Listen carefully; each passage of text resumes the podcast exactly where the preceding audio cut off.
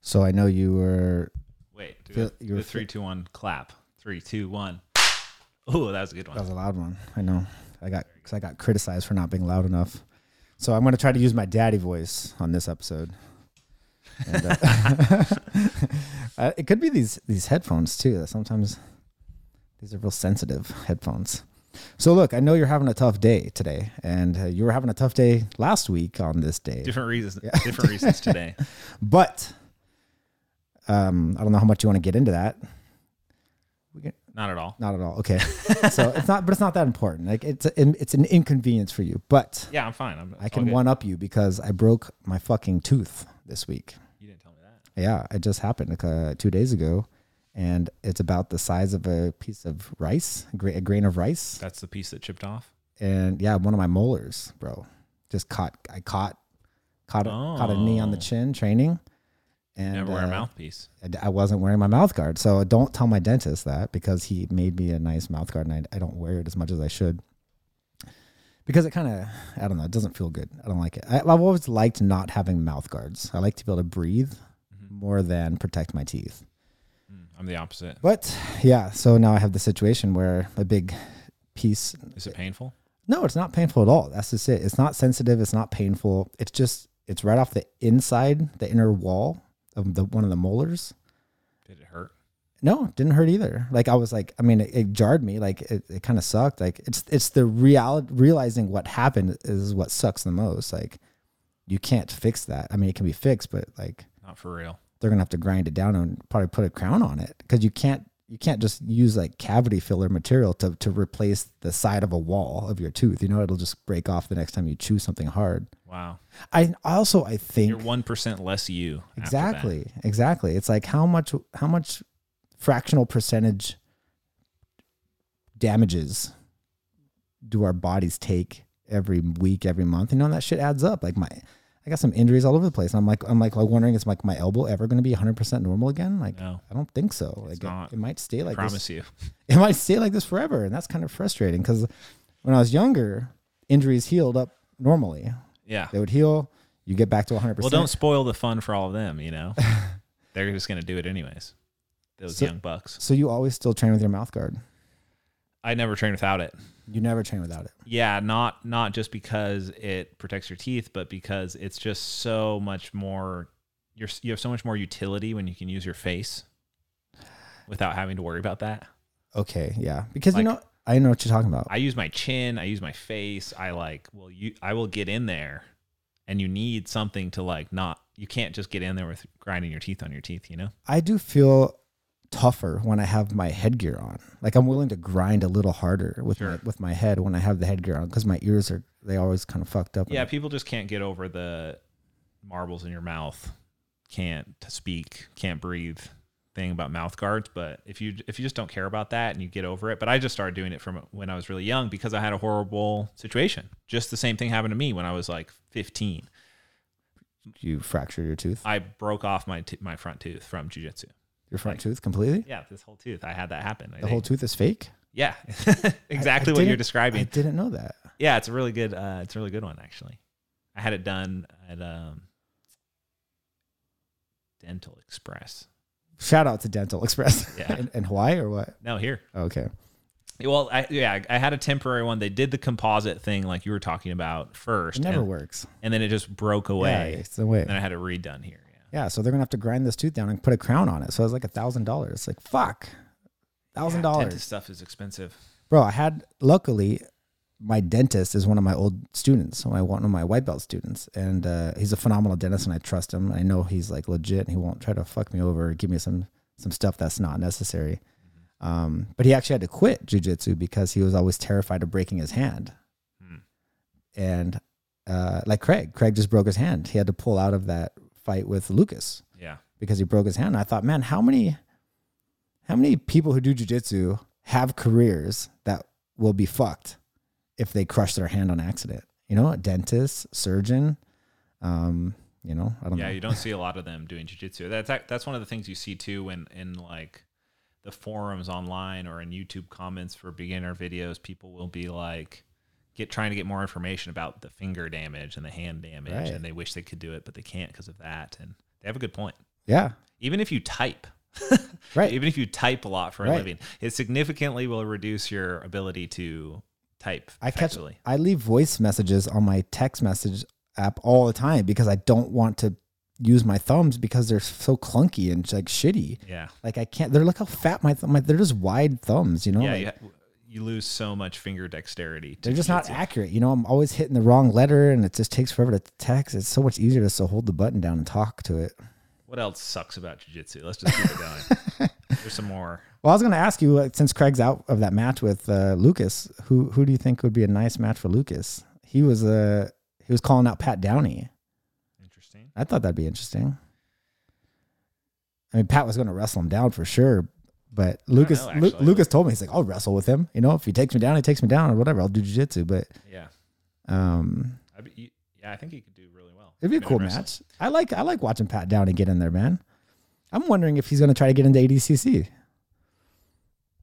Wouldn't that be interesting? I mean, he's a he's a phenomenal wrestler, man. Phenomenal, just a phenomenal athlete. Did you see the clip of him picking that guy up at Fight to Win from half guard?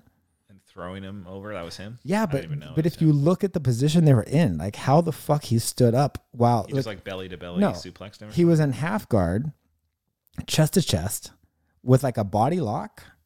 Okay. And the guy had lockdown on his leg. So he had no hands to use because he kept the body lock the whole time. Even from ground to feet, he held that body lock. His leg was in a lockdown, so it was extended. And he used the other leg, the knee, to lift this guy up off the mat and stand up with him and then slam him. It, it almost looks like an optical illusion. It's so damn interesting. Yeah, I'm not impressed, Yeah, honestly. you haven't seen it? I did see it, but I don't remember it- it being as epic. I just as thought you the said. most impressive part about it was the fact that he's in the lockdown. I You're mean, in these the guys are lockdown. strong, dude. They pick people up and they chuck them around the room. That's their job. Your job is to roll How many around ti- with people how- Mm. Uh, on the ground and be sweaty and slimy. in wrestling, you never pick someone up off their back. yeah, you do. All no, the you time. don't. You want to hold them on their back. No, that's folk style. These guys do freestyle, bro. Same thing. No, freestyle, You're you gotta- fucking- don't fucking talk to me about wrestling, fucking guard guy. Did you ever wrestle freestyle? yes, I did. And so you know that it's about turning the guy. It's, it's you get points for exposing their back to the mat, but you still Exactly. win by pinning them. So if they're on their back, you're not going to pick them up. they you're going to they hold them will. down. They'll grab him by the waist and chuck him over You're their not- head. if he's already on his back, you won the match. Why would you pick him up? it's like releasing an armbar or something. Right, but it's not, it's not that okay. You're saying that because he was on his back, was it's already on his different. back, he would They, hold they him just there. do the same thing with belly down because they're gonna flatten out. But But it's different. it's I know- a little I- easier. I, so I, but I- you got to remember, this is a lockdown guy, so he's sk- skinny, tenth planet. You know, he probably weighs how 100. dare you Who was call the guy? 10th planet people skinny? You- I mean, I'm just mean. You It, guys like it's hear a that? fight to win. It was against Pat Downey. I, I just don't think that it was like one of their best guys. I mean, Was it? I don't remember. I don't even remember his name, so I don't. Know. I don't even know th- this match honestly. But Yeah, whatever. Anyways, listen, if you if you- join the wrestlers, bro, if you Pat- like them so I'm much, just saying Pat If you're Downey- so impressed with them, go back to wrestling. I just think Pat and Lucas will be a cool match. We have enough jujitsu fucking guillotiners here, anyways. So so anyways, so we're sitting at, at Atos and like and we just got the information that Craig is out and we're and Galval is on the phone with uh, Ricardo Balea and they're trying to figure out a new opponents, right? They're throwing names around and Galval looks at me and he goes, "Just have Josh fight him. Josh will do it." And I was like, "Yeah, I'll fuck Lucas up. Yeah, fuck yeah." This is how it starts, bro. I and knew I it. and I thought, how interesting would it be to have teammate matches, intentional teammate matches, real matches between teammates, like you and I did. this is not a new idea.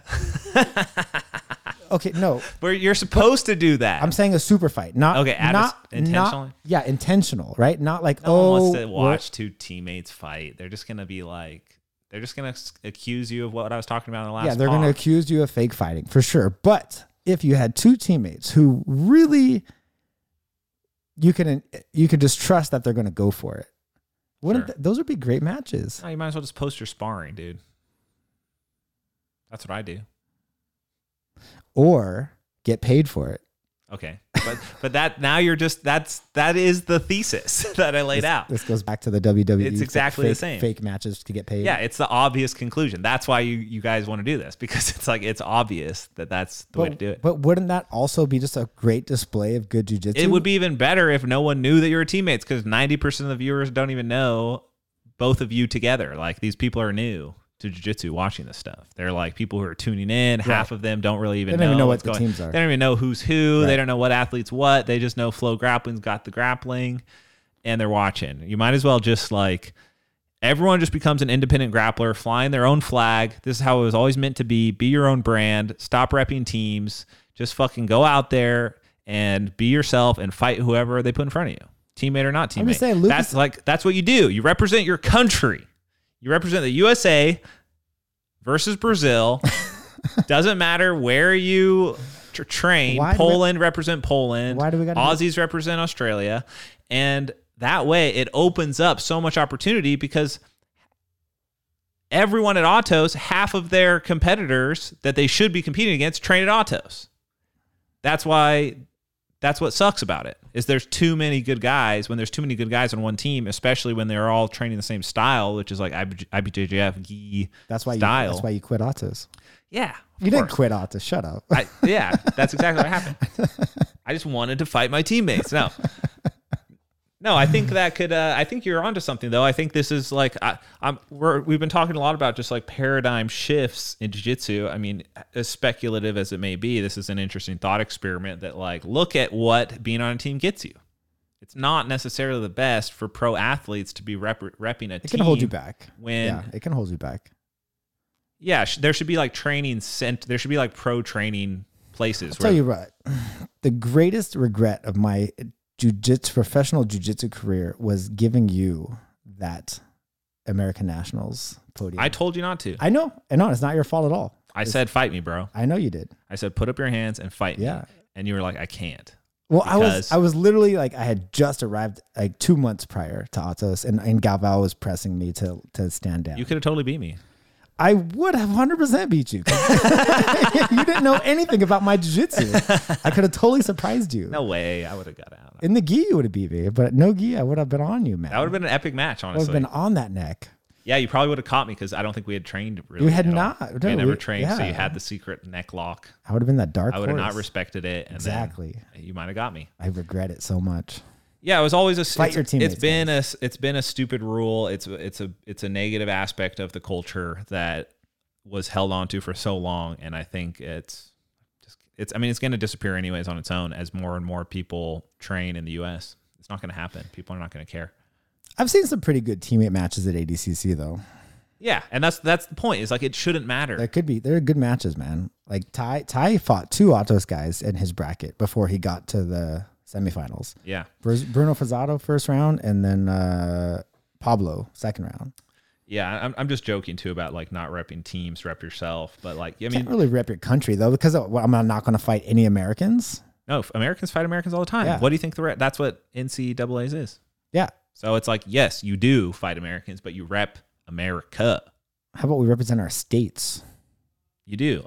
also, How about California versus Texas? you represent your university, right? And then that's how amateur wrestling goes. Yeah, It's like by state. I think that's an awesome thing. Like there should be regional jujitsu competitions Cities. f- by city, That by makes way more region. Like sense. it's all the the formula is laid out to make it big. It's just it's not being followed because it came from a different country. do San Diego versus Dallas. yeah, it'd be really Calling you cool. out, Dallas. like why wouldn't each why wouldn't there be an organization that does that Well, Five Grappling was putting together state tournaments, but I guess that was just like, oh, this is our California tournament, and this is our Nevada tournament, our Arizona tournament. yeah i guess it's it's really hard to get tournaments off the ground i don't know anything about running tournaments i i imagine it's very difficult i know i used to work with the five grappling guys just they sponsored me and it looked like a struggle Everyone who's ever hosted a jiu-jitsu event has complained about how much damn work it is and how you're just going to get shit on constantly. right everyone's just gonna hate you Everyone's just you going to complain. screwed up Yeah, exactly. they, they stole the match You could They want devote a thousand refund. hours of your time to it, and people are going to shit Thank- on a you. thankless job Yeah. No thanks. Yeah, owning uh, like running a gym is much better, more rewarding than tournaments. It's probably more profitable too, honestly. I was wondering, uh, but Like you at know, least for like startup time. you know who I think did really well though was the guy who ran that kids tournament Dream. Mhm. I think he did really well. I think that was a good good thing he had going there. It probably comes down to just saving as much as you possibly can on cost and just not trying to make it fancy and just like running it old school. Right. And just like using flip scorecards Right. and paper systems and smooth comp. like you outsource the most difficult part to something like smooth comp and you just like I don't hope know- that you have I a don't know team what of that is. Smooth Comp is the it's like the bracketing software that they all use. But even I've heard that that's not super great. I know it gets a lot of complaints from people. I think that's what um, some of the maybe some of the UAE people used. I don't know. That's a tournament I've never done. The World Pro. You've never I've done that. Never done a World Pro event. it's quite an experience, man. I'll tell you some stories about the first World Pro I went to back in 2011. Only if it's a good story. It was crazy, man. They the f- so You're- this You're a tournament purple. purple belt. But I I almost went the year before, but I had just arrived in Maryland and I, I think I missed the the event. But I remember being there and the and the rest of the guys were there. Whoa. Close. Six, that's a Conor McGregor move right there, motherfucker. Watch it, bro. Your that I'm foot'll just get saying. broken like I'm just Conor saying, get McGregor's close. too. I'm just saying, get closer to that mic. You want to karate chop to the ankle? Try it Yeah, again. but that was pretty good though, right? No, don't ever do that again. But look how please. look, I got it. Cl- I got it two inches yeah, n- closer. by no thanks to your stinky foot. it's clean. Okay, so listen up. So I was, the, all the rest of the guys were out at this event, and they were telling me these stories when they came back about how crazy it was out there. Really wild stories. Like, it, it, it basically was people would go there, and everyone would just party hard as fuck In Dubai. in Dubai, in in uh, Abu Dhabi Okay.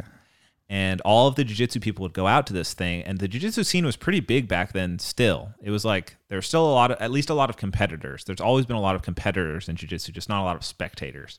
So the competitor scene was super big, and everyone who- knew everyone uh, uh, in those days. And when you went out to this tournament, they really tried to make it as decadent as possible for the athletes. And they brought you out like four weeks in advance sometimes. The the initial one that I missed was four weeks. You're talking about the World Pro event, like the, Yeah. the, the, their their World Championship, right? Yeah. Like, so you had to win the trials to get invited. Yeah. Okay. yeah, there's trials and um, you won this ticket and you fly out on the Itihad Airways, which is like a super luxury nice, plane, super yeah. nice, and everyone's just like, "Whoa, this is so crazy!" We're like going out to see the Sheik and stuff. And you you fly out there and they pick you up in vans, like these really nice sprinter vans, air conditioned. You go all you go to the hotel, and the hotel is this massive concrete artisanal manta ray that like sprawls like 40 acres and the concrete manta ray is like a dome that has openings in it so that It's an sunlight actual manta ray, it's shaped like a manta ray like on purpose. Yeah. That's literally what it is. it's literally is a manta ray sculpture in the that's desert. like ridiculously huge in the middle of the desert. yeah in the middle of the desert it's like you yeah you drive for miles of just flat desert They were You just would- like, it's a what wasteland creature is farthest removed from our desert? The manta ray. Yeah. and and so this this hotel has this like manta ray shell, and then pieces of the manta ray are like carved out and designed so that sunlight gets in, and then with, uh, with under the manta ray dome is like the actual hotel, and it's like this open air. Everything is made of like ivory stone, and it's this big U shape hotel that you is like outdoors. You like walk out of your hotel, and it's like trees in, under this manta ray dome. It's like insane. so you don't get that harsh sunlight.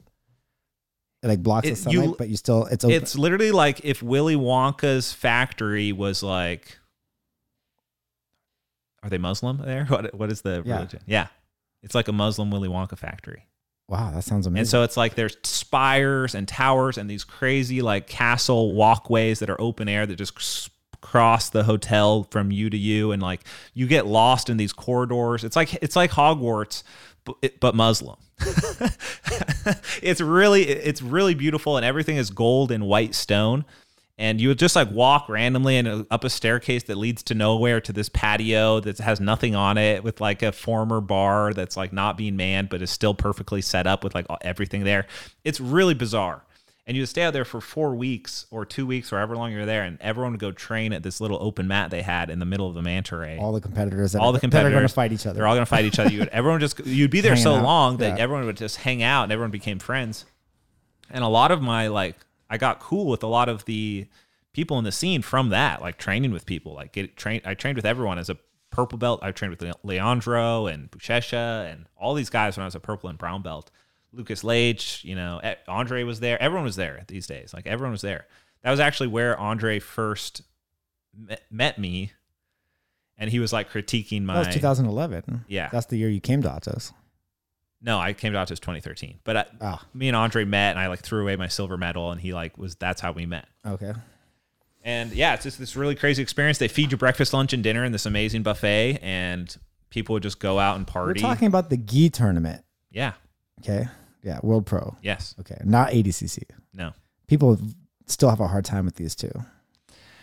Yeah, the ADCC is a bunch different experience. This because I think they they were two maybe they were like opposing cheeks or something. They or Yeah. they competed with each other through this jujitsu thing. Maybe it was friendly. I don't know. Just so Probably wasn't. everyone's clear on this, the Abu Dhabi World Pro is not ADCC. It's a Gi tournament. Someone look up that hotel and try and find it because if you look at the pictures inside, you'll see what I mean. It was in, it was crazy. There was like six different entrances, all the most grand, crazy entrance, entr- entrances you've ever seen with these incredible foyers and like massive artesian rugs and So golden statues of animals and plants and foliage in this ivory white gold tower sounds, under a manta ray shell. sounds badass. It was awesome, and everyone was so stoked to go out there because you would actually win real money. well, that's what I was saying. Was Yeah. this the best paying event back then? Yeah. For sure, right?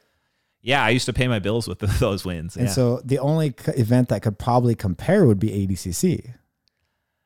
right? Yes, but there was just so many more divisions at this event because it, Right. it was like the IBJJF. They had the equivalent amount of divisions, and every division paid. was- so it- white belt to blue belt paid. It's much easier to get into the World Pro. yeah, and there were so many more divisions. you and so many actually more ha- payouts. They pay out like a million dollars every time. As far as I understand, for I don't know the, if they even still do it. the World Pro, you don't have to win the trials to go to it. But if you win the trials, they'll pay for your Yes, trip. right. So anyone can enter. Yeah, that was right. That was the thing. Yeah, Anyone can enter World Pro. you could enter it and they, you could fly yourself out. But you- Yeah. I think you could even get a discount on some of the other hotels, but not that one was reserved. it was it was a mi- it was a military hotel. That's That's, probably- why it was so nice. oh, It was like a military executive retreat hotel. So it was like crazy. so that's probably why everyone is out there though. is And then underneath it, there was like all like barber shops and restaurants, like all in this underground tunnel that just like spanned the whole thing. And dang. what else was in there? There was like a paintball court. One time I, we, we went out to just explore the grounds and there's just like paintball, like those competitive paintball fields and like giraffes and like zoo creatures. And then a sandstorm will hit and you'll have to like hide from the sandstorm and like try and get back into the hotel. yeah, it was really crazy. And so like back then, Faisal was also purple. Yeah, I lost to He Faisal. He, beat you that year, huh? beat- he foot swept me. Yeah. Yeah. I went for a foot sweep and he counter Kosoto'd me. I want to give a shout out to Faisal because that guy is super super cool. He was pretty cool. He's cool. He's a really He nice was guy. good at jujitsu, honestly. Yeah. he uh, they He was my one loss at Purple Belt. is the it only person I ever lost to was Faisal. Prince Faisal. Although I, you could argue that I won that match on by points, but I mean, it was- Sometimes, you sometimes, didn't. I didn't win. sometimes the refs don't. The like refs You. didn't give me the points. Sometimes the refs don't like you. I think what it was is like I got the triangle at the end and I swept a mounted triangle with like three seconds left, and I didn't get the points for the sweep to mounted triangle, so I lost. I do appreciate Faisal though. He's he's a tough competitor. I think They were all tough.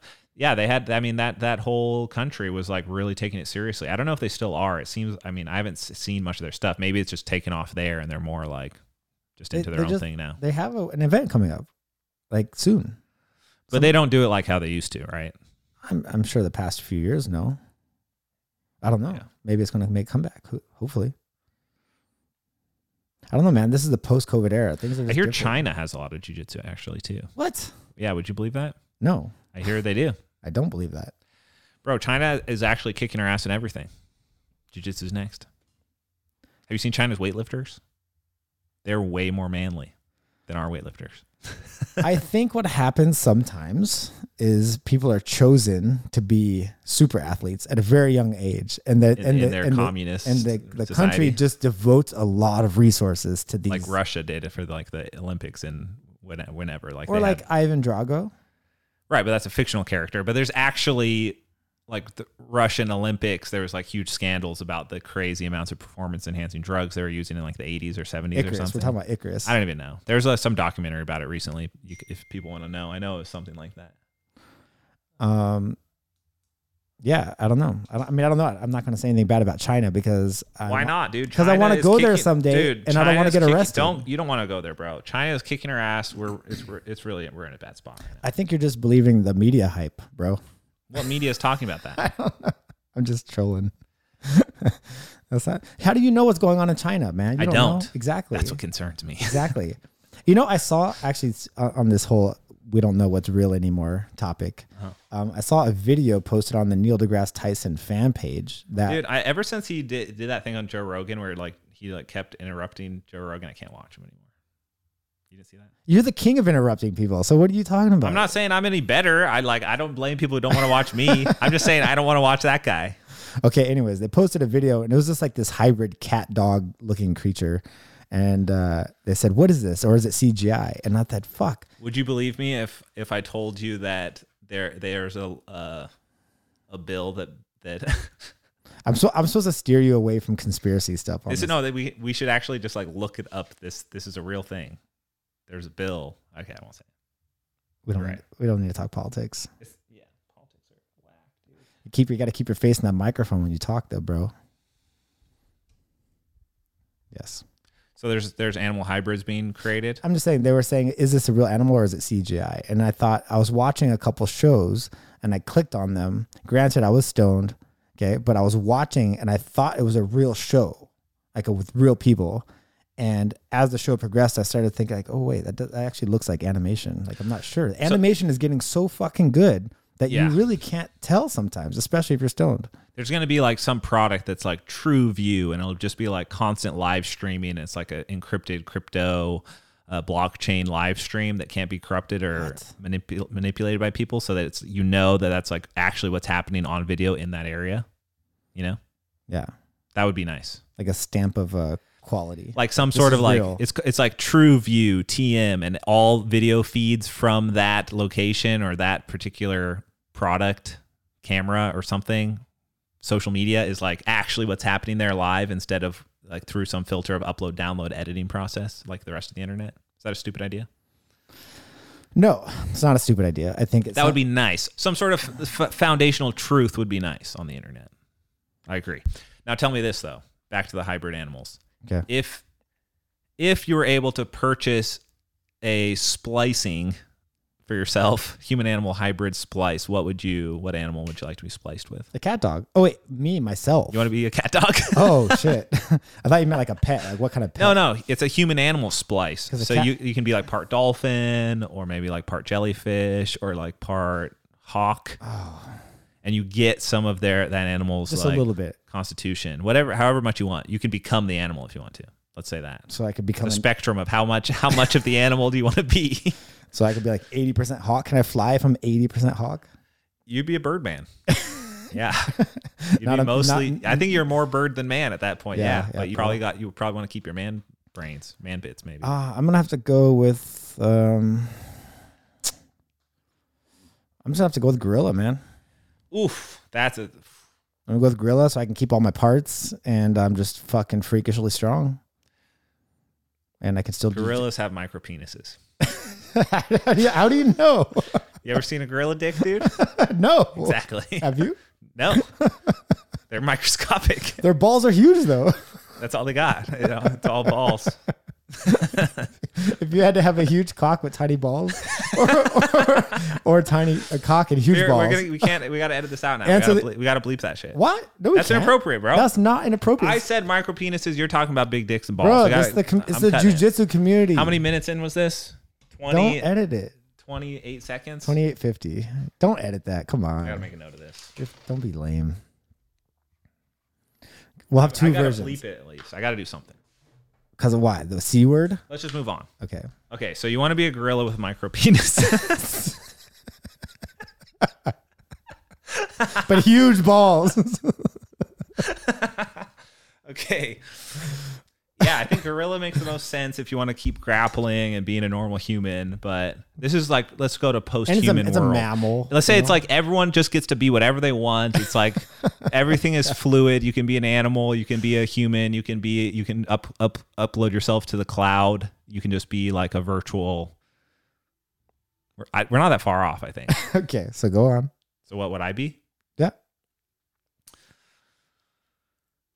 I think being a shark man would be pretty cool.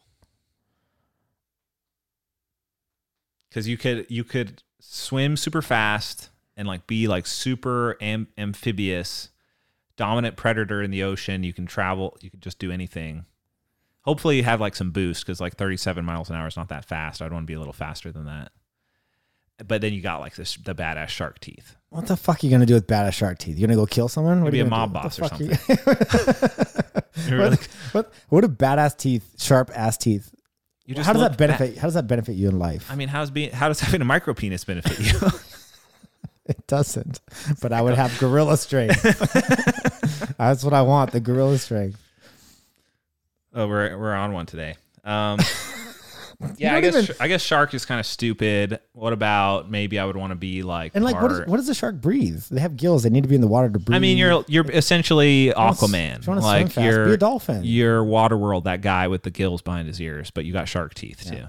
I don't know. I just think that would look cool to, be, to see a shark. I'm, I was thinking more from like, I, you know, people are gonna do it to like been how they fucking- do it for like tattoos. You've been fucking with that emoji app on the text when you can change your. No, you face. said you said animal hybrids, and then I said something about the bill. There's like this human animal hybrid thing that was like it's legal or something. for- So the CIA or whoever can like do tests or something like that. Apparently, that's in some They're some create- they're actual create- bill. they're creating Maybe it's hybrids? like yeah, maybe you know cloning. How long has cloning been around? They clone lambs in like bags. You can see that video of that lamb in a bag, that baby lamb that was growing. but we don't know if it's real.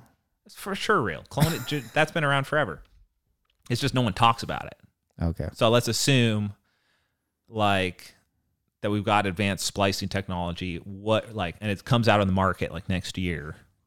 rather Gorilla's just- super cool. I'd rather just leave myself alone and just have a cool hybrid I thi- animal, like a cog, Yeah. it's a cat dog I guess any animal you splice yourself with is gonna make you dumber. or a dat. Is it a dat or a cog? Cat dog, dog cat It's, it's cat dog. cog. No, it's cat dog. Oh, Literally cat dog. Okay. That's what you call it. like dog bear. Yeah, or man bear pig. Yeah. That's a good one actually. I haven't thought about mixing multiple animals. Man bear pig might be a good one. I think man bear pig could beat man gorilla, actually. the pig serves no beneficial purpose to the to the creature. What is a pig? Maybe it's a hog, a man bear hog. Because hogs, now that's a tough animal. Like a wild one, Have you seen the guys. Uh, I, I just saw a I- Python Cowboy on Instagram? Miho sent me this the other day. Python Cowboy on Instagram. He's some guy in, in some southern state where he's like wrangling um, animals that have what's it called? And it's like a p- pest animal. They like move into a location and breed because they've got no predator to keep the population down.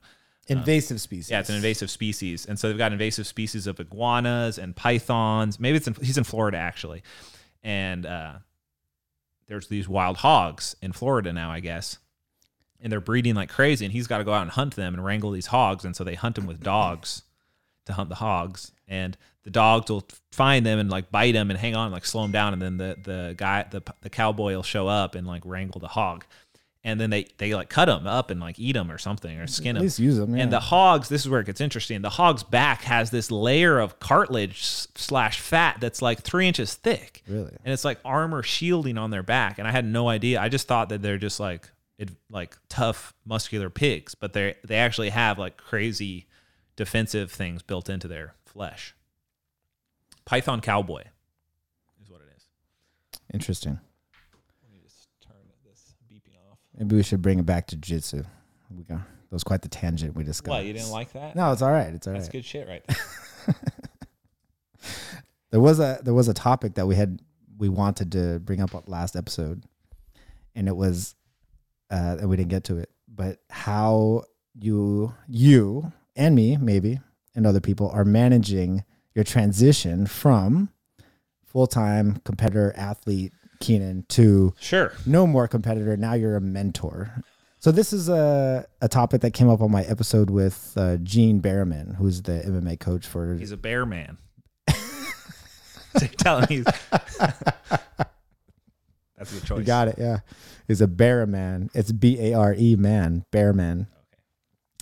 Anyways, he's Israel Adesanya's MMA coach and uh, and Brad Riddell and all those those guys over there in New All Zealand. right, so And he's transitioning to coach. he was he yeah, he had he was a kickboxer, a competitive kickboxer, 49 fights and now he had to transition into this coaching role and basically give up his identity as an athlete and that is currently what you're dealing with. And me too, but I haven't quite made the step, but like I'm kind of there. dealing with, more like liberated from. Dude, being an athlete fucking sucks compared to being a gym owner slash mentor, as you called it. Um, dude, being a pro athlete is f- the hardest thing I will ever have done in my entire life. and I'm actually glad I brought this up because there was that question that someone had sent that we can hit on on this topic also. But I didn't know that I was going around my entire life just with this base layer of stress and just always having to be on for these fights.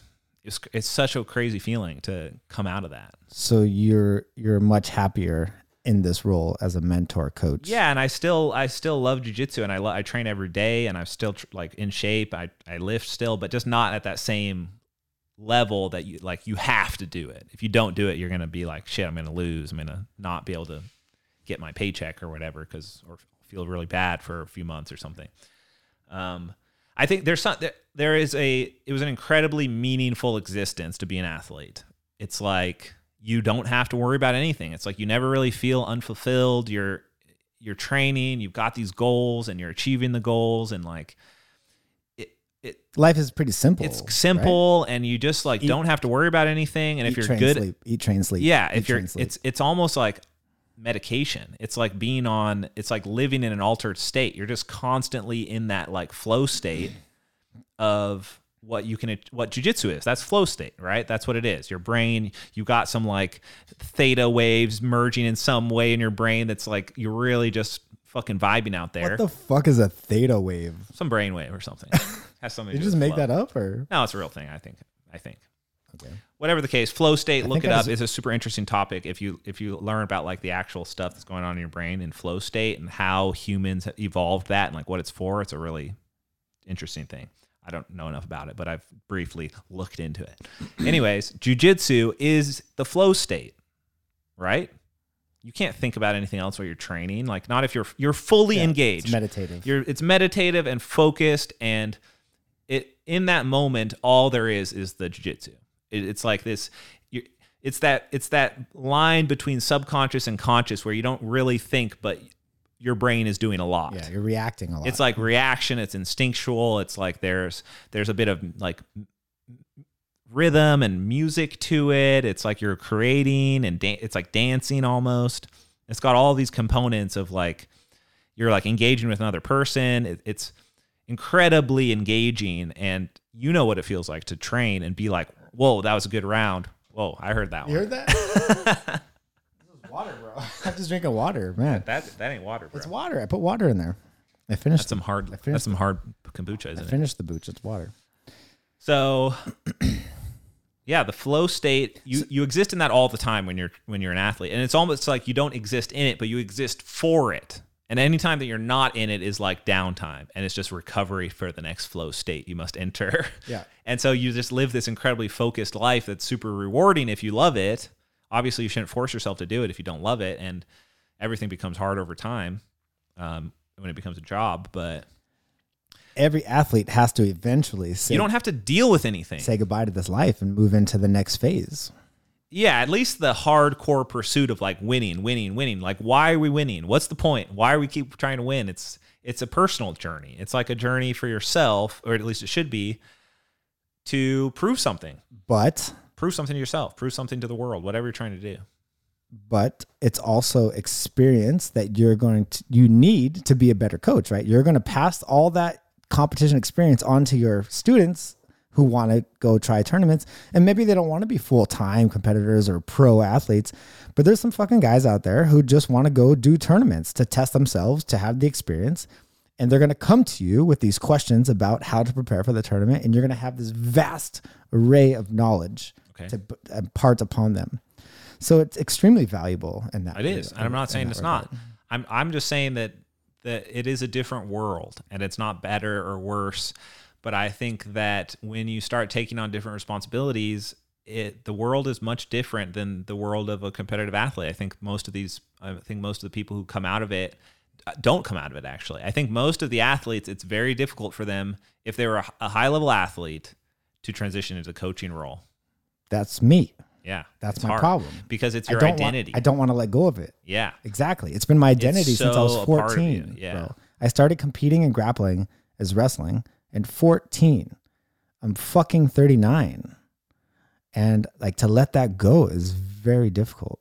And I don't even compete that much, but I right do- but it's like it's given you so much that's the thing that makes it hard it's is- something is- that it's a con- constant that I've had in my life since I was 14. sure and we should pr- explain this to people who aren't professional athletes or aren't people who even aspire to be because it's it's uh i don't even know what really compares to it out really i mean it's not the same as like pursuing a- a degree or you know pursuing a career or, I think only other athletes in other sports can relate. yeah it's just like the athletic pursuit is i mean it's such a powerful thing it's i mean that's why it exists everywhere everyone's so into sports and people really like watching the people that are going and doing it you know actually like getting out there and like being the champ or winning or they want to see the wins and it's one of those raw like authentic you've got people behind you they really want you to win it, it, you do have a group of people that are really your victories are their victories I think a lot of people, I think everybody has a sport that they love to do, or not everyone, but like a lot of people have a sport that they love to play.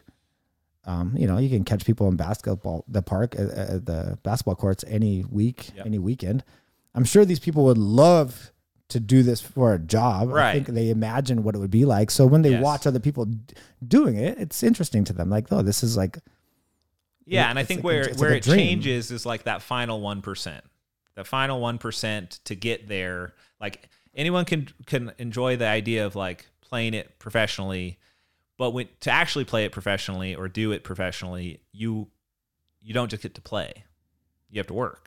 yeah, You know. you have to devote your entire life. To it. Yeah, it's like there's sacrifices that must be made, and there's no, um, tr- there's no way to reconcile that. You you have to make signif- significant sacrifices to ach- to reach the the level that it's even worth it to be a right. to be an athlete. like I've heard you can't just be an athlete and then not make sacrifices because you won't be a professional athlete for, at all. right so like they say prof- they say olympic athletes like literally have no lives like yeah. they've just they've worked their asses off their entire lives to get to this it's like they don't have social lives like so i've heard at, at the olympics it gets pretty wild like once someone's event is Right. over and they can cut loose with all the other olympians That's how the Abu Dhabi thing was. right so everyone like all these people in this you know all the people that are going to go to tokyo they're all in the same situation like they haven't had a fucking social life for years uh, decades maybe. And once their event is over, and there's like some over there, someone from Norway, and their event is over, And it's like this is maybe their last Olympics. let's go fucking party.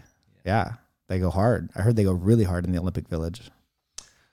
Yeah, I mean, I had a social life. I think jujitsu. Uh, if you're if you're competing in jujitsu, you're going to be meeting a lot of people. I met so many people. That's what I love about jujitsu. It's like, yeah, you can go to the tournaments and you're going to the competition. you're not just going to be like coddled as a professional athlete, like you don't gotta other hide. sports. You got you're really in there with the people, literally training with everyone that Like Izzy, Izzy, ha- potentially that Izzy is, has to. supports you. Or Israel has to hide, like, cause he just gets so much yeah, and attention. it, you know, it- it's it makes it it makes it pretty hard to go compete even when you when you're kind of in that. you used to capacity. hide. I remember you used to hide a lot. Yeah, it's tough. I mean, you you got to put on a, a you got to put on a smile because it's like these are the people that are enabling they're your supporting you, yeah. like these are the people that they are the, your true fans. If they want to talk to you or hang out with you or take a picture, like even if you're dead tired after a match, I remember even this last Europeans, I had just fought like brutal matches. I had uh, Philippe Andrew next. I'm like collapsed. I like literally f- stumble off the mat after winning my semifinals match, and I kind of like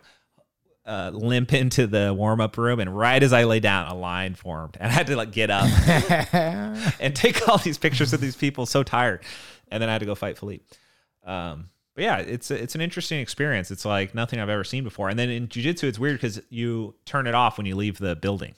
You know, right. like once you leave the tournament, it it's like nope, back to normal You're human. relevant in that bubble. yeah, it's Outside like of that- such this little bubble of relevance that it it really is great to keep your your head in check. Um, because no one fucking knows you, dude. You're Right. just like you can go to the grocery store without a problem. yeah, and like maybe once in a while you'll see, you know, there'll be people who do jujitsu and are- will recognize you. But what what are we talking about again? Transitioning to mentor. Yeah, like letting go of that identity as an as a competitor and as a full time athlete and transitioning. You know the Indiana Jones meme no, where it's like he's there and he's got the the golden um, artifact, and he's got he's got to switch it out to not activate the booby traps. okay, That's how it's got to be. you can't just t- you can't just knock it off the pedestal and just be like, yeah, I guess I'm a loser now. can't, you can't take your time with it. You just gotta you got to be like, Gotta okay, do it. what am I going to do next? How am I going to do it? And how am I going to achieve mastery in this next thing? The pursuit of mastery never ends. It's just one mastery to the next. I do appreciate that. Yeah, looking looking at uh, your your role as a coach as a new task. Think about this, dude. Like how how good could you get at something else with all that time you got? All the time that we had spent as a competitor. Well, just like now like the time you don't have to We're talking about me, like right now. invest into being a competitor now. So it's like as you transition out of being a competitor and you get more time and en- energy from not having to invest so much physically right. into being a competitor, what could you get really good at? That would be so worthwhile and meaningful that it didn't matter. It was that that was you, your identity. If that's what it is that you're experiencing. I don't know. Cuz what I mean is this about like do athletes fear it? Do they I think What do for, they feel? I, no, I'm just saying. I think for a lot of people, it's a difficult transition to make. But you're making it sound like it was the best decision you ever. It made. was. it absolutely was, without a doubt. 100%. but because I think you never liked competing. No, I loved competing. I did. It gave look how much it gave me. It gave me so much. It was I the mean, most I got some Keenan Cornelius quotes in my memory that were like, I fucking hate competing. Yeah, I mean, uh, okay, I started yes, I grew to not like it as much, but that's just because it's hard. Like it's incredibly difficult. You're going out there, you're going to win, you're going Put to your, you gotta lose. put your dick on the line. you got to and you got to train your ass off, but like I wouldn't do it if I was miserable, you know. That's why I'm here now. Like at a cer- certain point you got to stop. were you were you ever competing because you loved competing, or were you competing because you wanted to build a brand? I was competing because I was genuinely passionate about what I had created and I wanted to show the world that it worked and that I knew what I was talking about. You wanted to show the world that wrapping the lapel around your leg. Yeah, I totally fucked up their whole ga- system. I was just like, look at this. Like, you don't even need to do j- jujitsu. You can just do this instead. I thought that was so cool. And I was like, look, I can like beat you guys with this thing that I totally made up. Just one That has day. no do basis. you remember? do you remember the first time you ever lassoed the lapel like that? You were like, huh, look yeah, at that. I did it to JT and he was like, if you ever do that again, I'll fucking punch you in the You throat. told me the story before. I was like, okay. I didn't play lapel for two Because years. JT was the fucking man back then, huh? Yeah. He was the boss of that mat. No, it actually wasn't a lapel. I, I he was just Or did you put your foot in the I lapel? no, I like- put I put uh, my hand in his neck. So he passed my guard, and I realized if I got my hand in his st- neck, stiff arm him? I could stiff arm him, him away, and I could keep recovering like this. And I did it like three times, and he's like, "If you do that one more fucking time, I'm gonna put my fist through your throat," or something like that. I was like, And JT's like the Start getting- nicest guy in start the getting world, but passed when again. he's pissed, he's fucking pissed. yeah, he's super scary. I've seen him get mad a few times, bro, and I don't want to be anywhere near him. Yeah, JT had to. Tr- well, he's still competing and transitioning, but I mean, there's a he's natural progression. It's like the progression is so obvious for jujitsu guys; it doesn't feel like you're giving it up. It's JT like, only competes to get paid. He wouldn't compete if he wasn't getting paid. Well, yeah. I mean, at a certain point, your value dictates if you compete or not. Like, if you know you can get paid to compete, you're not going to compete for free. Like, why would you? you no, gotta I get- think he's only doing ADCC from here on. I think that's it. Maybe Worlds and the Gi because that's a, a thing that he wants. But I think Yeah, I mean, that's a lot of pro competitors, anyways. Like, Bushesha competed once a year for like seven years and reigned as the best guy ever just because he competed once a year. I mean it is kind of impressive to Yeah. compete once a year and keep winning. I don't think it's not really about the the amount of times you compete. It's just like, are you going to be there on the day that it matters? And you're still a pro competitor if you're doing that because you got to train year round for ADCC. It's not like you can just like train for three months before it. You got to be, you got to keep. It's like the Olympics. You got to train for the whole two years from the last one in no gi doing it, and that's where all of the the gi guys messed up and they they got essentially left behind by the no gi guys was they didn't respect that you had to actually train no gi for it. Yeah. So- I don't. We didn't really finish the. you took a sidetrack. I don't remember what you're talking about. Well, I don't think there's a, there's no there's no like final answer. It's just a discussion about about how what it's like. I don't know. You feel liberated right at letting go of your your athletic career. I and feel becoming a only mentor. because of all of the time I, I get now. I just think it's interesting because we're on the same path, but you're just ahead of me, right? You've always kind of just been ahead of me on the path, right? And uh, and so I'm curious about it because I need to do this. Like, and I Let have me I'm, tell you. I'm having a hard time. Like, of, uh, I, I don't know. I I, I want to train every day, and if I don't, I feel like a Well, you piece. of- can. I pe- I feel like a piece of shit. You still should. It's good for you. Train once a day.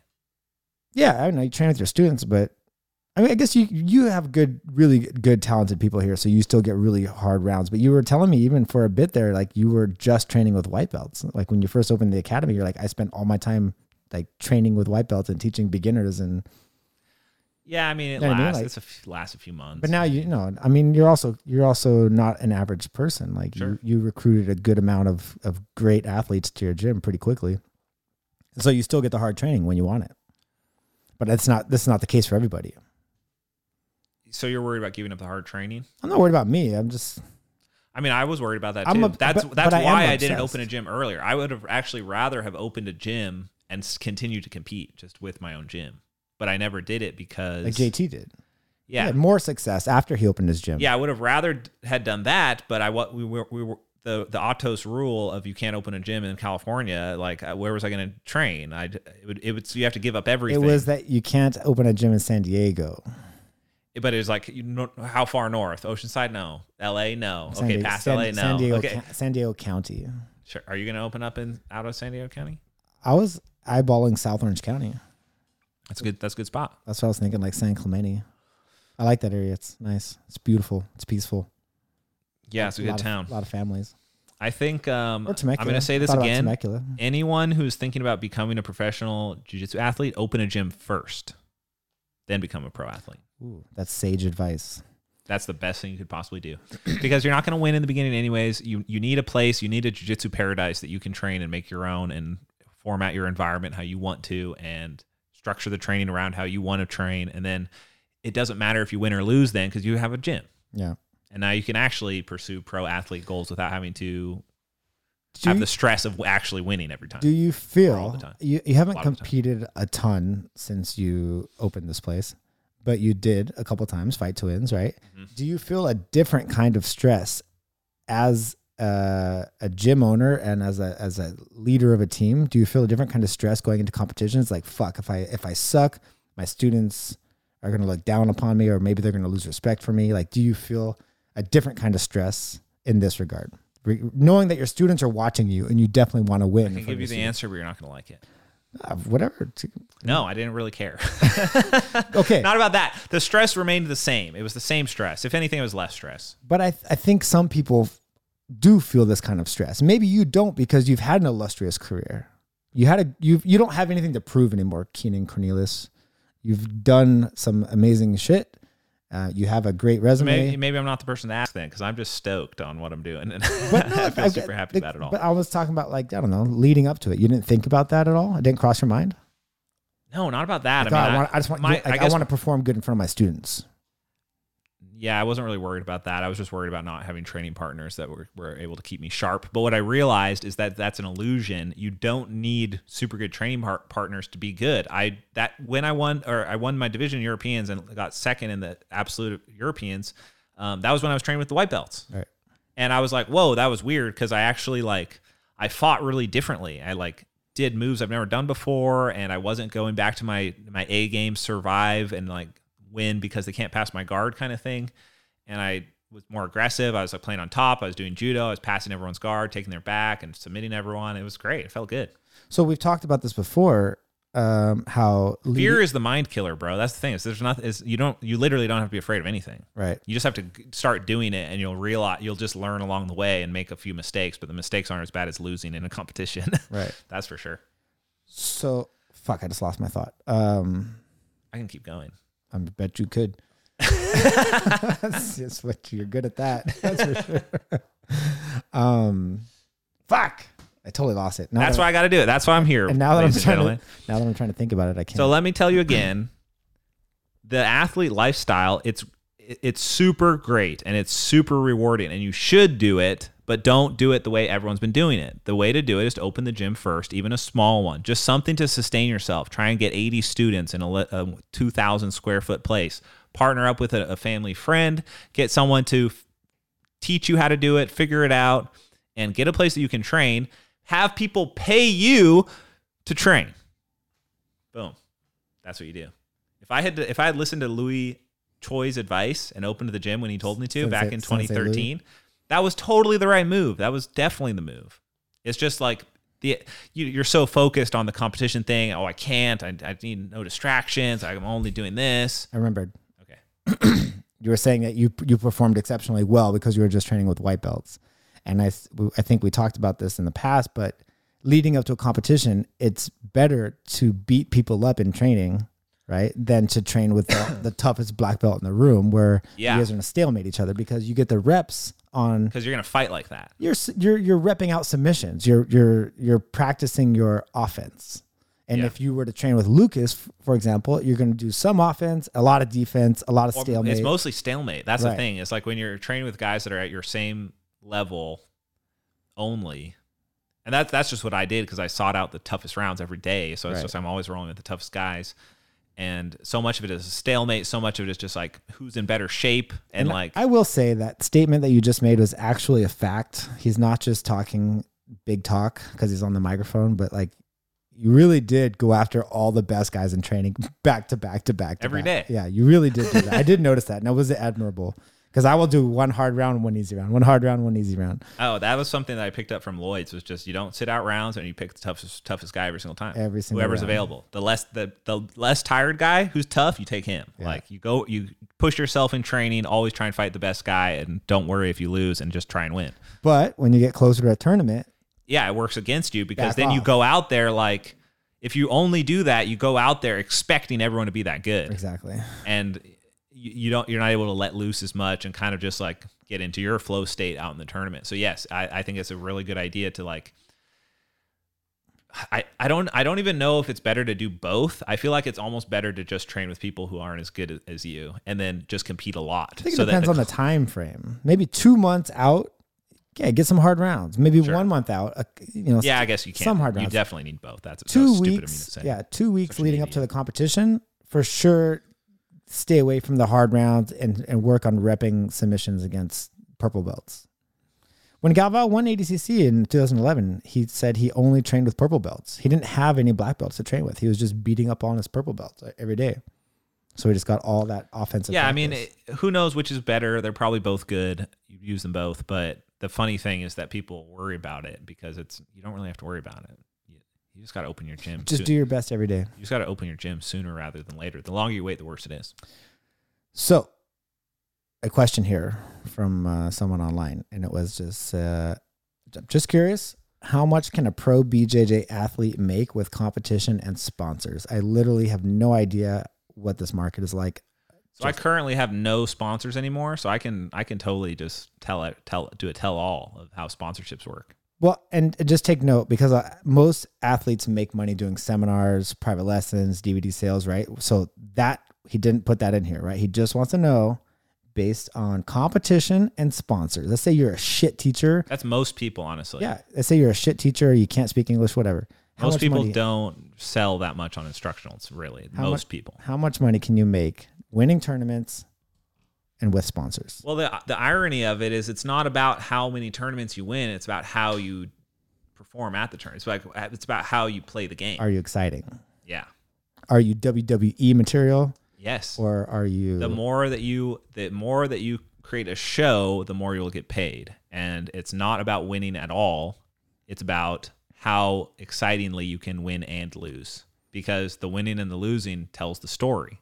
If you only win in a boring way, there's no story there. If you if you win and lose in a boring way, there's no story there. But if you win in spectacular fac- fashion and you lose in spectacular fashion, you're able to construct a storyline about around your career that people can vibe with and be like, that's cool. I want to see more of that because it's like, I want to see him win. And when he loses, that sucks. But when he wins, that's good. And that is a, a critical component. So I, I always tell my, uh, I always told my friends and people at my, my training partners that if they're stressed about it, I say, don't do it for the gold, do it for the gram. because that's what it was about. you got to go out there and you have to put on a show and do Write some that wild one down, shit. guys. Yeah, Don't- don't. do it for the gold. Do it for the gram. Then the gold will come. Okay. But it doesn't matter if you get the gold if you if you if you don't have any gram worthy material I'm, gonna- afterwards. I, am going to jot that down. I'm, s- that's probably going to be the caption for the episode. and that was that just that was something I learned from uh, Team Lloyd Irvin too, and from Lloyd himself. That the marketing chops that that guy had were incredible. That he really knew what he was doing, and I I learned a lot about that. And you know, So- the Kumite kind of launched my career off. So that was that was my but that didn't answer the guy's question. I was that getting was ready my to. that was my answer to his question. Was it, it completely depends on how you market yourself? Yes, and so yeah, it, that distinction has to be made that it's not really about how you win; it's about how you play the game while you're out there winning and losing because you can't always win. And you gotta like if you th- you have to understand that sponsorships are about selling a product, and it's not your product. You're selling their product, and they're paying you for advertising. It's Yes. an advertising job, and if you want to get paid, you got to advertise and you got to sell product. You got to move product.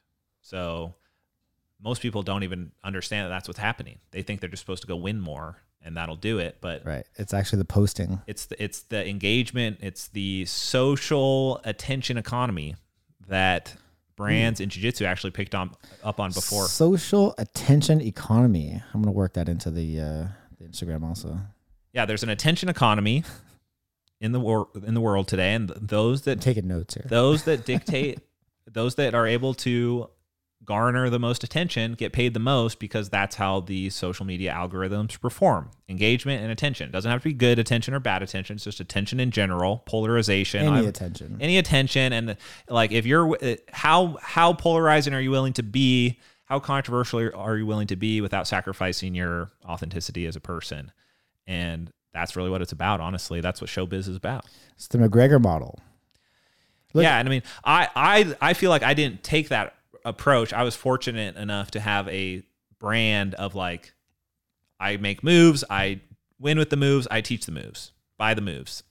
Right. that was my model. Right. That's why that's why you're not actually a great example of how to answer this guy's question because you're an But I think that that's the proper model. You're I think if you're an athlete, it's not about. I think it's actually much better to not be controversial and try and just garner attention with no real focus, but to garner attention by giving value to your audience, which is like, hey, you can pay attention to me fight because I'm going to teach you the moves that I'm going to go and win with, and I'm going to show you how I did it, and we're all in this together. Yeah. And like then you have people coming back because attention isn't just about flash in the pan, it's about that slow burn. You know, you need people, you need like true fans that follow you and know what you're up to and want to be around for your career. And I think that's part of how I was able to do it for so long and have a pretty successful career in jiu-jitsu is like more about like giving the people some real aspect, some real thing.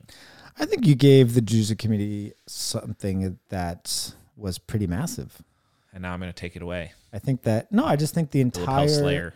I think the entire oh yes, right, your new instructional. But yeah, I believe I always tell people they when I try to explain to them who you are, I was like my podcasting buddy Keenan and uh, I'm like, look, there's a tree. There's a jiu-jitsu tree. And all these branches have these different styles of jiu-jitsu. There's this big old honking grove So this hanging mother- off, all limp and weird. I said, this motherfucker created an entire branch off this jujitsu tree. And, uh, and, the, and the whole world knows it now, and the whole world wanted to learn it. They had to learn it. You had to respect, you had to learn worm guard or lapel guard. Because if you didn't know, you're getting fucked. So, yeah. Yeah, I'm- I'm- but I'm it, really it happy, definitely is a limp branch for sure. It, h- hangs like a lapel. floppy branch that no one else wanted to Yeah. and you nourish. can bend it in all sorts of ways, but it doesn't break off. yeah. Yeah. And once you hang on it, you can't get that grip broken. Doesn't break. But, But what's the answer to the question? okay, so the How much? answer is that anyone can do that. You don't have to come up with your entire new move set. We need an Like, answer, a number. I'm gonna I'm getting to it. Okay. Okay. I'm telling them how to do it right. Okay. I'm trying to drop some sage wisdom right here. And I only have it in this one area. So listen close. Everything else I say, questionable. Jujitsu is the tree that you're speaking of. And everyone ne- wants to know what branches are in the tree. Can you say that again? No. Come on, ah, huh? I got my phone out. Jujitsu is the tree of knowledge of jujitsu. That's what it is. You just said it's about the tree, all the branches on the tree, all of these techniques that exist. that is the very essence. It's not about who you are as a person or how funny or interesting or cool you are or like how controversial or like, you know, social media star you are. It's about how can how effectively and artistically can you take your knowledge of that tree and then show it to people. That's what people want to see. They want to as see a uh, pro jiu-jitsu they want to see athlete. in in action the s- the representation of your understanding. That's what it's about. And so you have to you have to strive to make your jujitsu beautiful. That's what it is. And no, it's hard to achieve. I'm not saying my jujitsu is beautiful. It's quite floppy and weird, but that's me trying. That's the best I can do. Okay. And if you pursue that, that will allow you to be more notable. I would say to monet- monetize. to monetize your your career.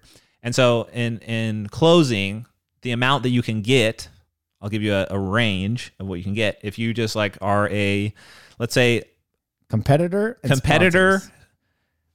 purple belt level competitors will not make over two hundred dollars a month from sponsors. No matter how good you are. I, yeah, I agree. World champion or otherwise. Maybe Mika Galval could get more now. He's a black belt, bro. Brown belt world champions, you could start to get more. I know I was on the higher end of I was making like 800 a month from one gi sponsor at the time for winning brown belt worlds and then for the consecutive years following. Then if you make it to black belt and you can continue winning at black belt, let's say you win Pan Am's or you play you start placing at black belt, but you're doing it in a fashion that must be artistic. It's got to be you expressing yourself and trying to make some sort of beauty out of your jujitsu, whatever that is. And that's like, you know, choking people aggressively. People like that shit. They think it's hot, you know? They're into it. you know, beauty is in the eye of the beholder, is what I'm saying. For sure. So you got to get in there and do it how you want to do it, and people will react. And you, there's feedback. There's a there's a feedback loop. It's right there. If you do cool things, it's gonna blow up. People are gonna share it. It's like, wow, I did cool things. If you don't do cool things, that's never gonna happen. You know immediately. Yeah, it's like it's so obvious if you did it cool or not. Society is the judge. They will know if it's cool. The viral gods will take it or not take it. The if court, it's, the court of public opinion. yeah. And so if you start, if you continue winning, you're you'll be lucky. You could be a world champion, but if you're it, like you'll be lucky to make a cou- like a thousand bucks, two thousand bucks maybe on a salary basis from any sort of There's brand. a big difference between one and two. I mean, that's like high and low end. Yeah. And then anything after that is like such a small margin of the of the population that it's like basically unattainable. Outlier. It's like These are the it's like literally five people Yeah. and they make over 3 grand a month. Right. And then towards the top end of that it's closer to um yeah, I, I know that I was up there on payments and it was it's like I I was making like five grand a month from my gi sponsor. At, at at most I was making like ten grand a month from sponsors combined. Okay. And that's really good. That's when Keenan Cornelius was hot. That was like prime. Hot. Like prime. And the funny thing is, is like you can be, the- you can actually be hot and not making these people money because the jujitsu scene is just so small that there was like oh, there's almost this is like over exuberance for athletes and they were getting offers that we didn't deserve from like an actual economic output like we weren't the money that i was getting paid even gordon was getting paid like oh, that company went out of business When for they- sponsoring. they went under. that happens to companies all the time it happened to me too it's not him it's just like the Yeah. company companies in jiu-jitsu they're not necessarily super good at selling or they're, they're new companies and they over anticipate the reach of the sport i think Or, so they're- or they over anticipate the value of the athlete. They Yes. pay them too much, hoping the athlete will lift them. Yeah, and, then it they doesn't don't. always work like that. Yeah. And so there was a lot of overinflate. Like when you were at the top peak like that, you were getting more money than you deserved. Yeah. honestly, everyone, Bushesha, Leandro, everyone. It's like you're not really necessarily generating that. Some companies could do it. Like some of the gi companies, huge profit margins. They get those gis for like fifty bucks or less, and they're selling them for like fucking three I hundred think dollars, less, bro, like 30. thirty bucks. Yeah. Yeah. I didn't want to say that. It's like it's so it's so like sinfully low. The margin is so sinful and disgusting that I didn't even want to say how low it was. But gi companies they can r- make bank, and which is always why I was like, don't specialize in no gi. If you only do no gi, you're missing out on the, the That's real what I money, was which always- is the gi. That's what I'm always wondering. Is like why why don't these people put a gi on and get a gi sponsor and you're just gonna make so much more Yeah, money? you're gonna make like seventy percent more money. I always Yeah. thought that was really silly. Um, yeah, if you, if you don't do both, you're missing out on half the sponsorship that's, what I, opportunity. that's what I always said. But maybe it's not about that anymore. Maybe it's not. Oh, and then the other thing is like that's just sponsors. But if you can win consistent tournaments, you might make like five grand for a super fight, or that's also five to ten grand for super fights. But at at purple brown, that's no, yeah, that's the top top. That's top top. That's the top top. Um, yeah, and then below that, you're not really going to make anything. Maybe two, uh, 100 uh, 200 bucks, a Like what is an okay, thousand bucks here and there. I know some purple belts can win some like two that's what I'm s- grand. an average It's out there, but maybe like total eight grand a year if you're really killing it on Right. super fights or or like tournament events. But you can't count on a super fight. You cannot live off jujitsu. you cannot count on a good super fight match once a month. Yeah, Maybe once every three months if you're good. yeah. It's it's such a gr- like sports sports athletes that make it. it it's a Pareto distribution. Look it up. Super cool concept. Not an expert in it. I'm not going to explain it, but it's essentially that the the top one percent accounts for like eighty percent of the eco- economic Yeah, output. I got you. So it's like the top, like out of 100 people, the top three produce eight- 80% of what everyone else p- produces combined as far as like money The out- making the potential. outliers drag up the average. yes, It's big like time. it's like the average hu- housing. Which is not, kind of a new concept, apparently. Apparently, most things were considered to be just like a, a average distribution, you know, with a sort of average in the middle. You don't but want to it's- take the mean. You want to take the median because the median doesn't have the same weighting effect from the outliers. Like if you look at the home prices in LA, you got to take the median home price because Kobe Bryant's home was like fifty million dollars, and it would just pull the average up. And Yeah. so the, and we're seeing we're seeing this happen everywhere with the internet it's just like stocks are doing this cryptocurrencies are becoming these outlier cryptocurrencies and everything is like this now or i think maybe it all it always was probably but yeah that's how it is in jiu-jitsu and if you pr- go out to pursue a jiu-jitsu athletic career you have to make it to the top 10 if you want to make money literally top 10 in the world like you got you need the paper or you need the ranking it's got to say you're there one two three your name, For 10, your name's got to be on. your it. name's got to be in there and you got to remember the closer to the top you make exponentially more money yes, the closer you are to the top one. And so if you're a spot that's in that's almost all sports. That is all sports actually. Like not just jujitsu. Any sport, you gotta be in that top spot. There's just more people in other sports like football and stuff. Right? nice. Feel good about it. So you hammered that one. We're about minute fifth, hour fifteen in. Yep. How how how how we going? We gonna keep going? You feel good? You got some topics? Something you want to talk about?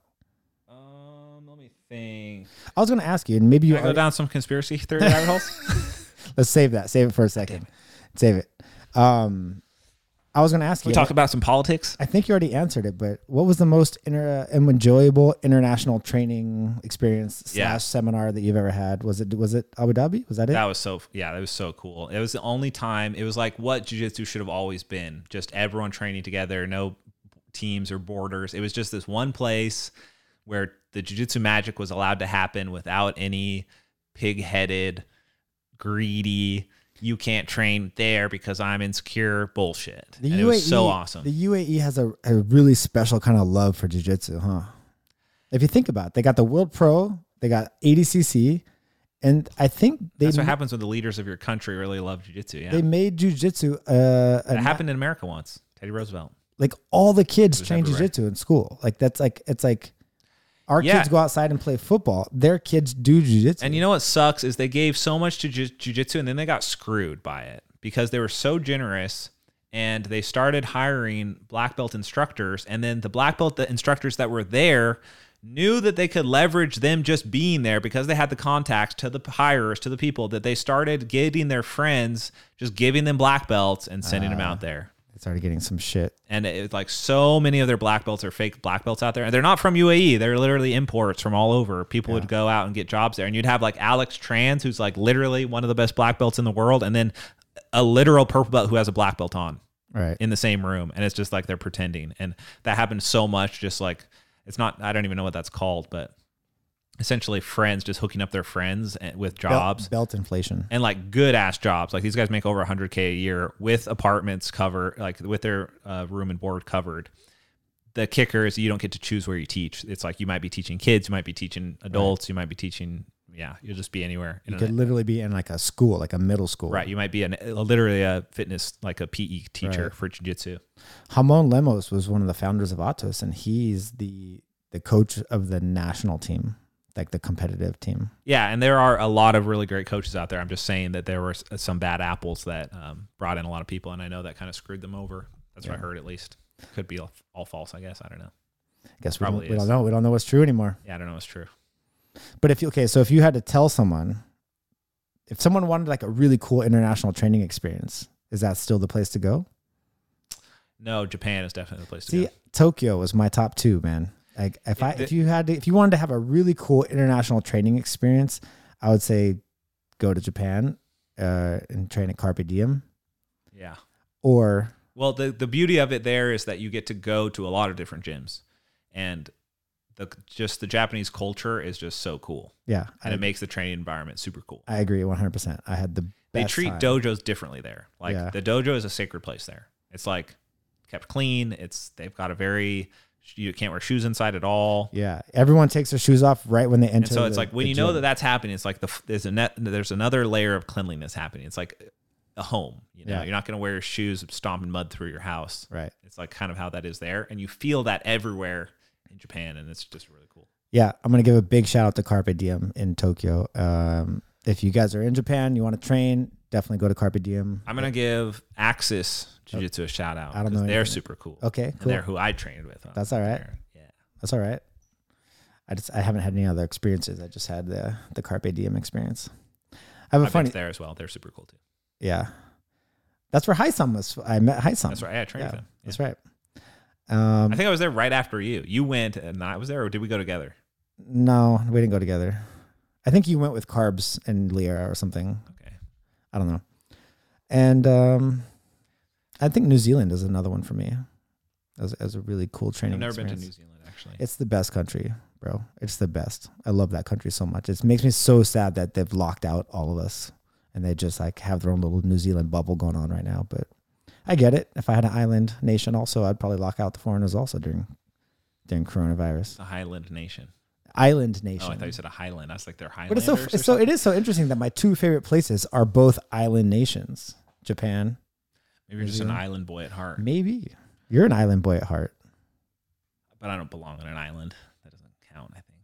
Just because I grew up there, I didn't want to be on it. I hate islands, actually. Maybe people who grew up on islands feel that way, and Maybe. people who grew up on the mainland like islands. Regardless, it's um, there's a lot of great jujitsu everywhere, and that's one that is one of the best perks about trying to make it in jujitsu is that maybe you won't make any money, but you'll at the very least get to travel for free. You'll make a fuck ton of friends. for seminars. So like if you if you're if you're super charismatic and you talk to a lot of people and you network, you're gonna get seminars regardless of how good you are, if as long as you commit yourself, and then they will fly you out and pay for your flight and hotel and take you around and you'll be able to see the world for free. that is- was that is the priceless experience It is, is. traveling the world for free, getting paid to travel the world, and just that world view it was really, really valuable. I agree, one thousand We're percent. super lucky. Yeah, Um, that's why the Corona apocalypse was so devastating. Just took away that whole international travel aspect of my life.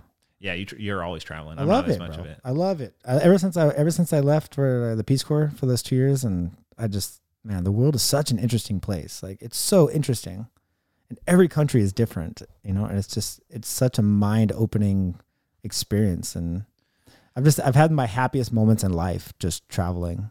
And, Yeah. and just being in weird places and weird situations in, in foreign countries is just with just a random group of people that somehow came together by chance, you know, just because you guys were on the same subway or you went you went to the same gym. This is why it's so stupid what's going on in the US right now. What's that? Just like it's so obvious that all humans are cool when you actually go travel the world. Oh, yeah. That there isn't just like bad people lurking and that the, the the entire culture in the US right now is that oh there's like bad people out there and they're lurking and they're white supremacists or they're you know Antifa attackers and that that if you're far left you're those guys and if you're far right you're the white supremacist. It's like that doesn't exist. Yeah. It, it, it does. It it's exists, like but it's the not- tiniest amount of like the smallest amount of people that's Yeah. it's so leveraged for a political agenda that it's like if you're subscribing to that, you're just a dummy. You were just determined to get some political talk in there. Got it in a little bit for both No, sides. serious question though. If you had to pick a percentage for the human population of good people against bad people, and that's all you get, good and bad, and you had to choose what percentage is good, what percentage is bad.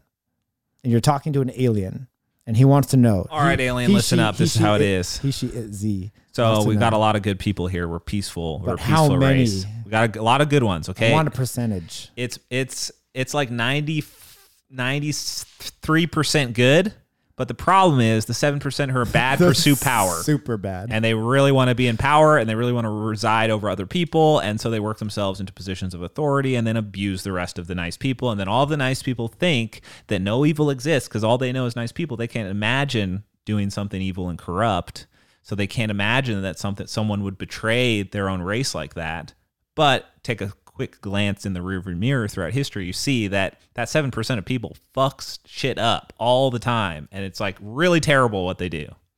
you think seven, seven, seven to ninety three? What, what Google the the percentage of psychopaths in the human society. It's like that many. Is it Probably. okay? If you're if you're not a psychopath, you're not going to be doing that evil shit. No, no, no, for sure. I'm- I'm not disagreeing. I think it's a. So I think that's a fair bet. It's like how many psychopaths are there? Are they sane psycho? Are they like can you be sane in a psychopath? Can you be a psychopath and like wear the mask right and like ascend to positions of power so you can do your psychopathic thing? I think yes. I'm literally watching on Netflix right now How to Become a Tyrant. It's a show called How to Become a Tyrant, and it just goes through the playbook of, and and every tyrant kind of did the exact same thing. Yeah. There's literally just a playbook. They're like, all right, step one, do this. Okay, step two, do that. And they all, Right. all the tyrants, not Hit, not just Hitler, not just Stalin, but all of them, Gaddafi and like uh, Saddam. one, one of Hussein. their moves, which is so fucked up, is using food to control the population. Do they talk about that? Not- I'm, I'm not that far into it. Yeah. Episode two out of ten. That's how a lot of those those um all the people were killed is like they're starved. yeah, Be- If they if they resist the the new dictator, Yeah. they'll just starve them. Yeah. And they can't do anything that's pretty shitty. because of the centralization of the food production all the time. Whenever whenever these I was just watching Guys, take something on over. the history of uh, Russia, and I, re- I remember there was uh, the people in Russia before they overthrew the last czar. Um, they were starving.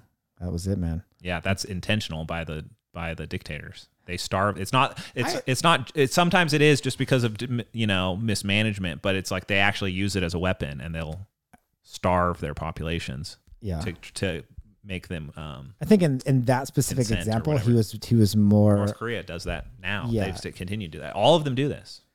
I think in this in the That's one of them. in at the least. Russia example, One of it, the it was just ignorance. I think he was actually just stupid and oblivious to what was going on. you don't get to that position of power and not be Well, it was a monarchy, bro. oh monarch. He was born into it.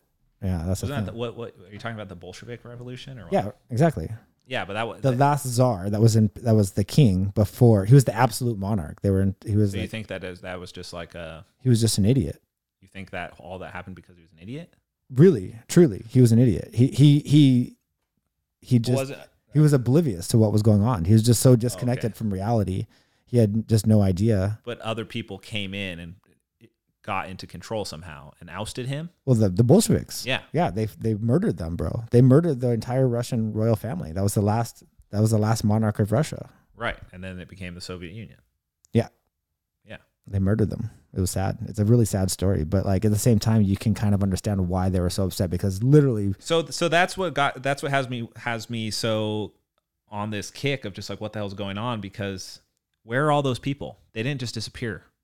Those evil people that go and th- overthrow governments and do fucked up shit and kill millions of people for their aspirations of power or control or whatever it is. They didn't just disappear. They're still out there. So For if you sure. think that the world, it like the where are they in the world? It's like who is it? Like North Korea? Just him? I don't think so. They're they're out there, dude, and they're plotting. Well, this is a nice segue for my shout out to the nonprofit of the week, which is the uh, it's an organization that um, helps survivors of human trafficking kind of rebuild their confidence and and and trying to empower themselves. And like, imagine how many people in the world are involved in human trafficking. You have to be an evil motherfucker to be a human trafficker. Yeah. Truly, you have to really to take away someone's uh, freedom, their freedom, but to just Destruct- destruction of innocence. It's it's And- almost and- like an evil and perversion. I'm not, and I, yeah, I'm not even just talking about children. I'm talking about adults, like adult, same thing. It's adult just men, like adult innocent women, people. innocent people, and you they just become slaves for years. So, anyways, the organization is called if they even survive. it's called a new grip, A N E W G R I P B J J, and they have an Instagram, a new grip B J J. Um, and yeah, and they just try to help survivors of human trafficking, people who survived, who are probably just horribly damaged, um, internally, mentally, physically, emotionally, um, and they're helping them just you know, and help empower them by teaching them jujitsu and and teaching them, you know, you can I mean, you can make the connection. You can obviously see why it would help Of course. help them build their confidence. You know, so um, they're they're based out of Philadelphia and Missouri, and uh, so I'm going to go out to Philly actually to see Christian, and we're doing a um a three day camp uh, second week of August, and I just hit I didn't realize they were based out of Philly, so I just hit them up. So I'm going to try to do a, some kind of collaboration with them in the future. Uh, but if you guys want to check out their their Instagram page, it's a n a w g r i p b j j. And I think that's really cool. It is. I think BJJ for people who survived human trafficking is a wonderful thing. And it's a massive, they say it's the second largest illicit industry in the world. Drugs, probably number one, humans, number two. I would assume weapons, number three. Um, but for for that much human trafficking activity to exist, there has to be a shit ton of people that are involved in it. yeah. That would be the seven percent, I guess. How horrible of a human you got to be to do that, though. Super evil, The worst. the worst, the worst of the worst, worse than the drug traffickers. Yeah. That's pretty bad too. We can't we can't go down on this on this sad note though, man. So pick, let's. How about a pick me up? You got something? That's all I got. I know that there's a lot of human traffickers getting busted. Yeah, that's cool. Fuck those guys. I swear to God, if I had millions of dollars and I just had nothing to do, I would I would just create online profiles and try to bust people online. Chris Hansen, dude. Yeah, exactly. Like or um, there's man, there's a ton of them. There's a ton of these little just uh, There's there's actually like YouTube channels that yes. like citizen people do. yes, that's- this somehow. I they don't know just how that's all they do. this. They they just make profiles. yeah. they try I to have get- seen what- some of these videos. They It is try to get weird. creepers to meet up with them and they just video and then they them. film it and then they'll like expose the per- they'll like dox them too because they're just people on the internet so they can just get away with anything so they'll actually like find these creeps um, you know y- whether they're human traffickers or just you know just creepy pedophiles pedophiles, or- yeah. or just like sexual assailants even of adults um, yeah Mic- microphone. yeah let's call it a day man this is getting crazy And too sad. yeah i'm sorry No, we gotta pick. Gotta get. You can't end on a sad note. You gotta give me a pick me up. What, do you- what do i you got coming up? i am yeah i got nothing dude i'm not doing You anything got nothing coming up? I'm just work. I'm just grinding. I'm just doing the same thing. Just I've got a s- grinding. tournament. I mean, not a tournament. A seminar come on the 17th. It's in Colorado, Where? Denver. Uh, I forgot the name. It- I have a few coming up. I it's already remember. sold out. Probably can't even get tickets anyways. No, it doesn't. It's got like 37 people or something. So you got three more spots. I don't remember if it's a big or small. Well, I'm gonna be in Philly mid-August for a three-day camp with Christian and the Logic, and uh, I think we're gonna be in Connecticut for one night also for another seminar. So if anyone else out there wants to sh- drop me a message and uh, set something up for the mid of August ish, let me know. All right. And uh, shout out to Tatami. I love Tatami and CBD Distillery.